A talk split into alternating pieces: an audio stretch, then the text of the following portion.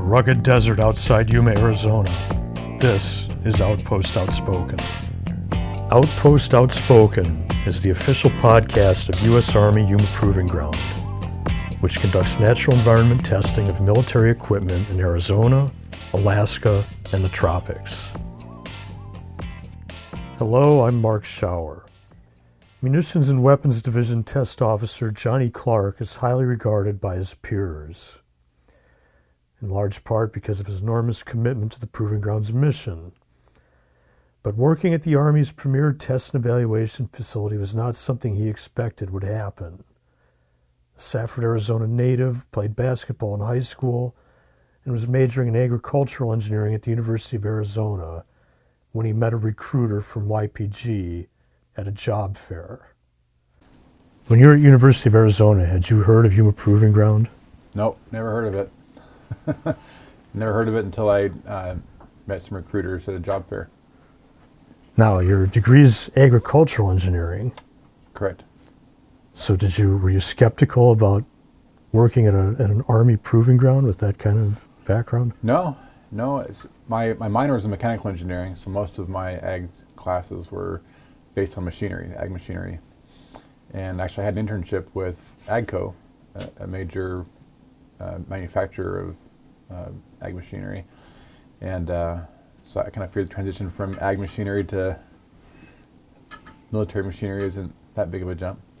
So, you've been here for nearly 20 years now, Yeah, right? 19, yeah. And have you been on the munitions and weapons side the whole time? Yes.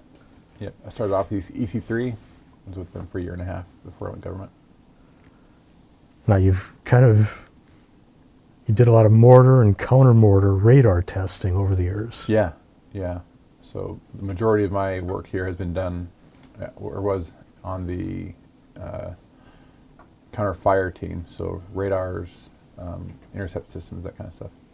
To the extent you not only did it here in Yuma, but up at Cold Regions Test Center Yeah. too.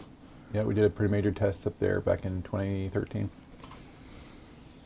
Is there anywhere else within DoD that can do the kind of testing that you did on those radars, like what we- do here?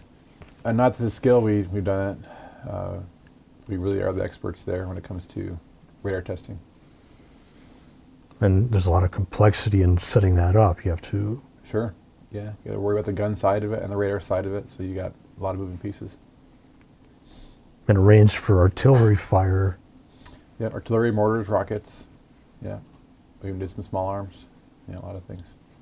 Well, now you've also done some mine countermine testing over the years. Yep, about the last two years, I've been doing mines, counter mines demolitions. Is there a lot of overlap between those two facets of the testing? Not really. It's a Totally different world over here.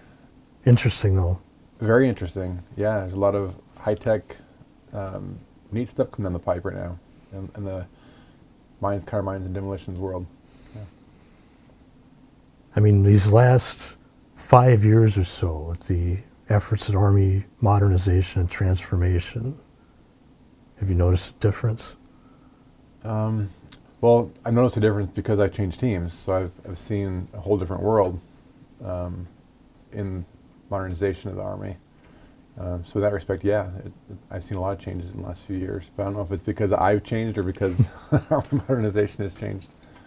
You did a lot of support for Project Convergence 20 and 21. yeah, a lot of technology there, and a lot of that incorporated a lot of the stuff I was doing in the radar world. You know, radar and um, counter counter fire world. So you're almost 20 years in. You must like it somewhat. Sure, I love it. love my job.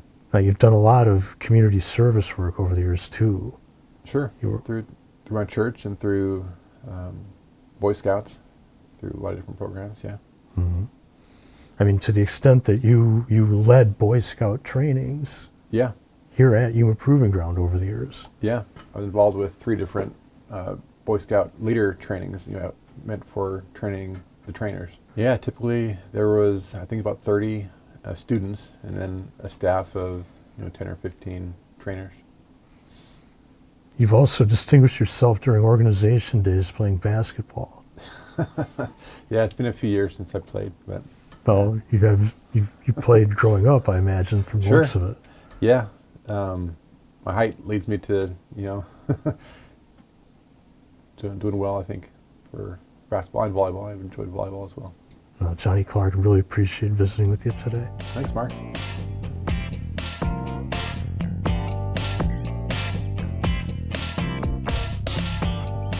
Prior to his current role as an equipment specialist in YPG's S4 Directorate, Eddie Pierson supervised the Proving Grounds motor pool for 15 years. In his off duty time during those years, he coached both City League and travel ball fast pitch softball teams that his daughter played for. When you started working out here, even though you're a Yuma native, had you heard of Yuma Proving Ground before? Yeah, a little bit. Um, didn't really know what it was or what went on out here, but I I had heard of it, being how I was born and raised here. Had you worked in the motor pool the whole time? Uh, no, when I first came out, I I was in the ammo section, chambers, and um, and then left YPG to go dredge at the Bureau of Reclamation for a few years, and then came back 2001 and started here at the motor pool.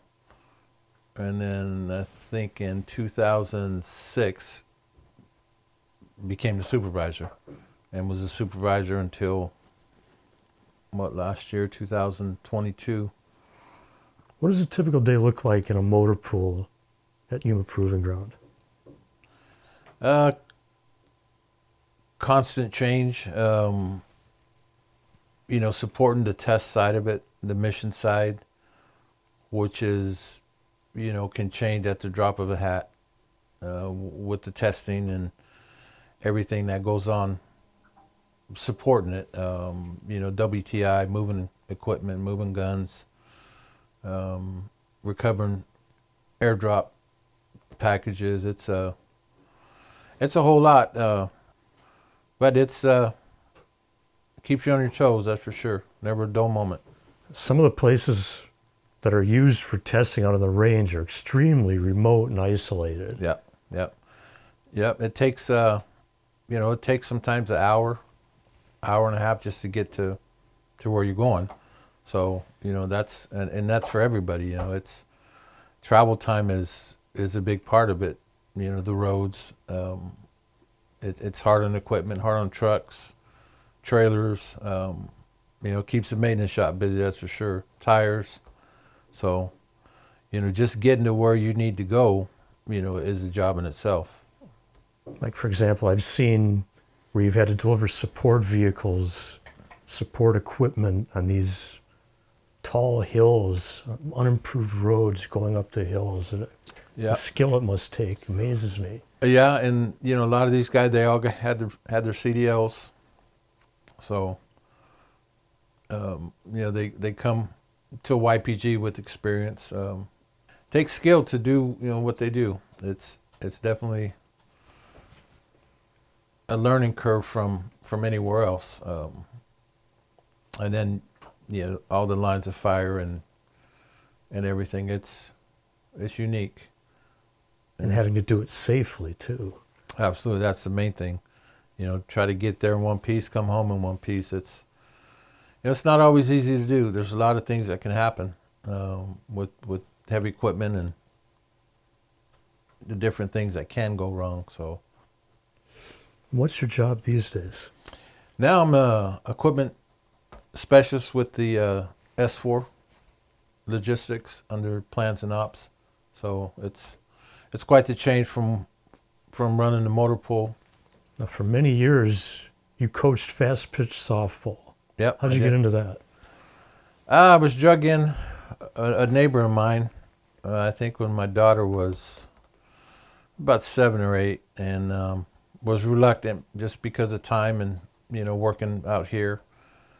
But um, my wife talked me into it, and you know, 10, 12 years later, there I was uh, coaching um, travel ball, you know, local local leagues and yeah, and there's a few of us out here that did it, um, and it it it's it's your own time. You're not paid. You know, you you're dedicated to practices and you know tournaments once a month, twice a month, uh, uh, and it costs money. Uh, it's it's not cheap. A lot of the kids would fundraise themselves, or um, you know, you had dues and everything, and it was it was good. I wouldn't change it for the world. It was it was good to see the girls, you know, mature and and turn out to be pretty good ball players. So your daughter uh, pitched for Arizona Western College eventually, didn't she? She did. She got a scholarship. Uh, she was the player of the year at Cibola, and then got a scholarship to AWC. And and once she got out there, she pretty much had enough and wanted to just start working and had enough playing softball. So, yeah, we were disappointed, but you know, somewhat relieved it was it was all over. Um, but it's a big part of your life, you know. You, it's it's 10, 12 years of just just softball. So you know, when it ended, we were, me and my wife were kind of like, what's next? You know, what do we do now? But uh, it was a good time. Uh, good time to good to see the girls all get together and, and, and stay together. And to this day, they're they're all, you know they all remain friends. So it was uh, it was a good thing to see. Eddie Pierson, really good visiting with you today. All right, thanks, Mark. This has been Outpost Outspoken. Thank you again for listening. We'll see you next time from the Army's busiest test center.